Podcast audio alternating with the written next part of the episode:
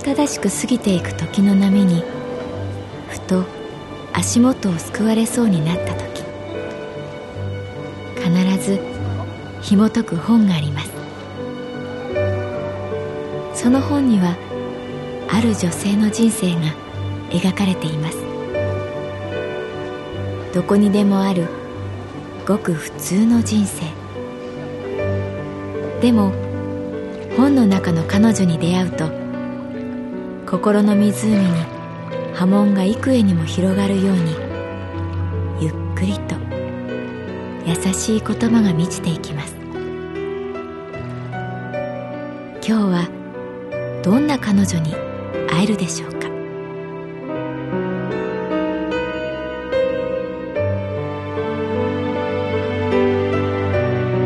サウンドライブラリー。世界に一つだけの本。朗読は私木村多江がお送りいたします。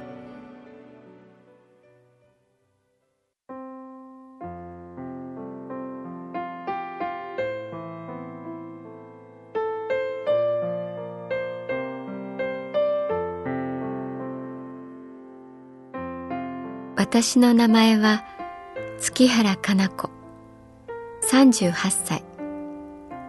旅行会社に勤めている。我が神保町支店に倉本さんがやってきた。すみませんがその先は言わなくても想像できた。今回の社員研修旅行キャンセルしてください。先週テレビのニュースが伝えていた。倉本さんの会社が不祥事を起こした。全国にお弁当チェーンを展開する倉本さんの会社。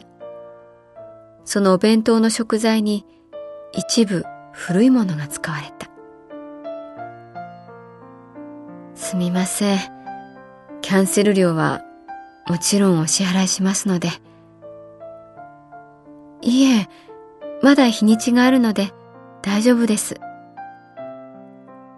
そうですか。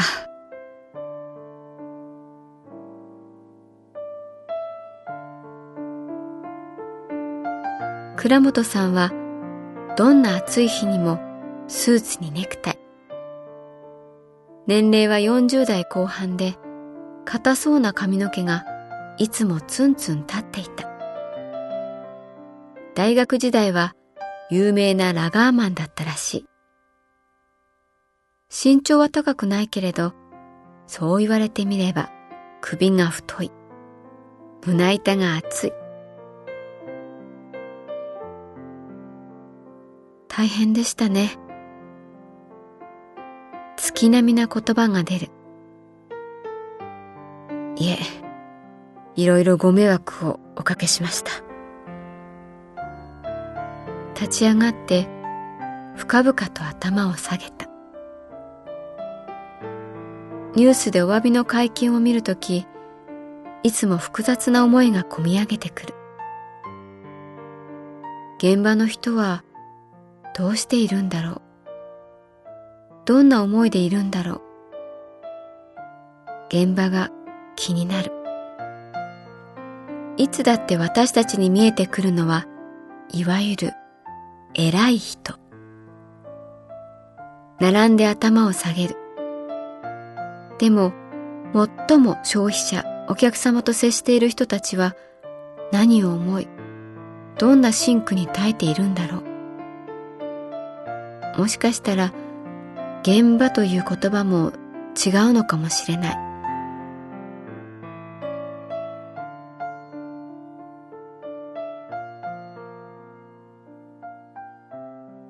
私は今お客様と接してとりあえず関係が成り立っているけれどもし会社に何かあったらクレームの嵐誰もここには来なくなる。頭を下げる回数は現場に行くほど増えていく。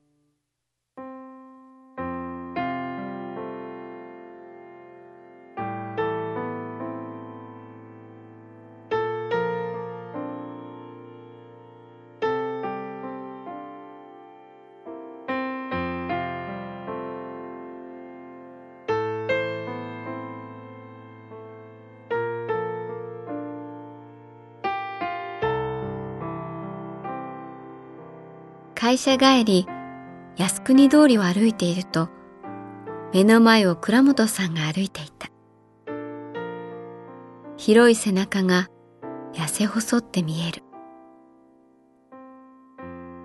どうも、と声をかけると、あ、どうも、と振り返った。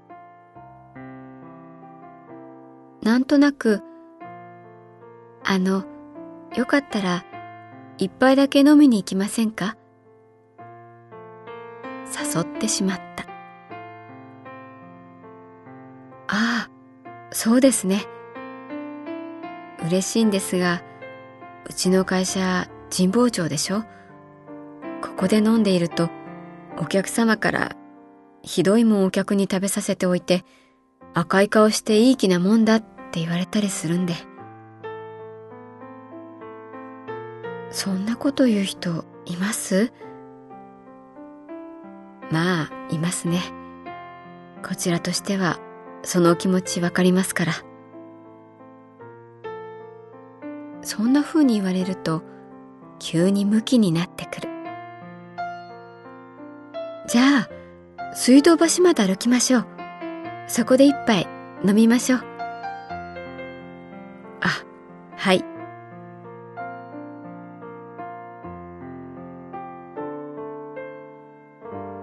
秋風を背中に感じながら、二人で白山通りを歩いた。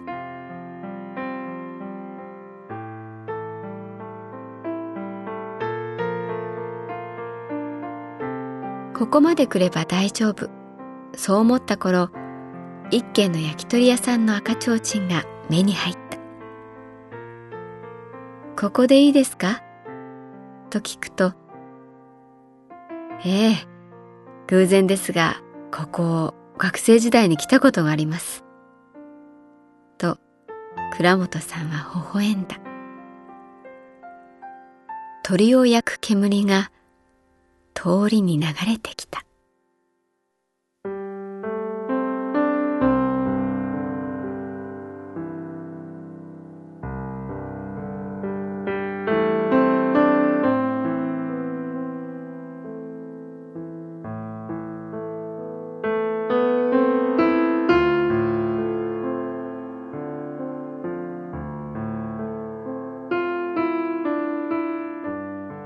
その焼き鳥屋さんはカウンターだけの小さなお店。倉本さんと私は生ビールを注文する。乾杯を仕掛けてやめた。私はねあまりいい父親ではないんです。倉本さんはお酒に弱いらしく、すぐに赤くなった。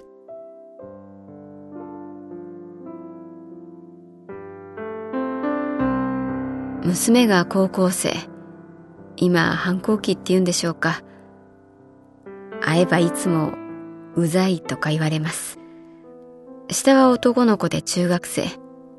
ラグビーをやってます。私はいつも家にいません。仕事仕事。一体何の仕事をしてるか子供たちは知らないと思います。息子には酔うといつもラグビーの話をします。父さんはな、体は小さいけど唯一誇れるものがあった。タックルだ。どんなに華麗なプレーをしてもどんなに天才的なパスをしても、タックルができない選手は尊敬されない。それがラグビーだ。相手がでかい。相手は岩みたいに硬い。それでも突っ込む。止める。一回逃げたらもうそこで終わりだ。自分の役割を全うする。とにかくつなぐ。痛くても食らいつく。ボールを後ろにパスしながら、みんなで前進するなんて、本当に素敵なスポーツだろラグビーは。とか話していると、娘は、うざい、うざがらみとか捨て台詞を残して自分の部屋に行ってしまいます。倉本さんはそこでビールを飲んだ。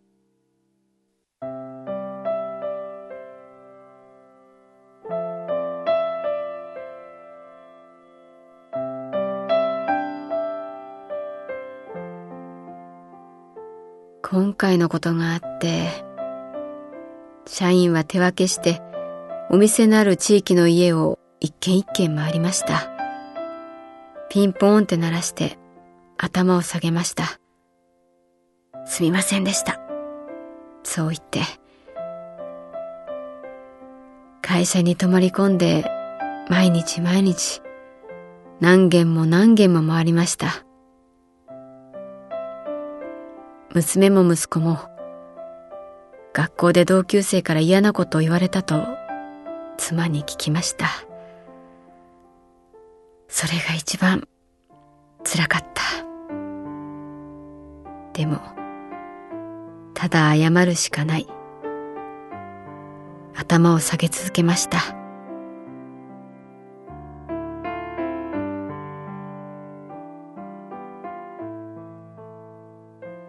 ある日、会社に大きなバッグが届いたんです。下着とかスーツとか歯ブラシとかが入っていて、その中に手紙が入っていました。娘からでした。白い紙にはたった一言。父さん、ちゃんとご飯食べてね。それだけでした。でもね、私、泣きました。嬉しかった。を届けてくれたのが娘で嬉しかった。私のせいで嫌な思いしてるのに、ひたすら頭を下げる姿を見ているのに、倉本さんはおしぼりで涙を拭い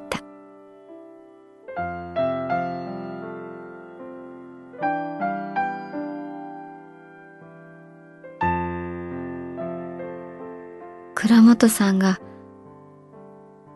逃げない人だから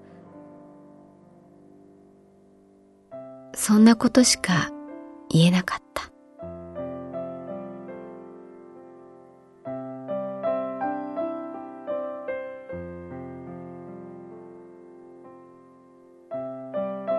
月原さん今夜は誘ってくださって本当にありがとうございました。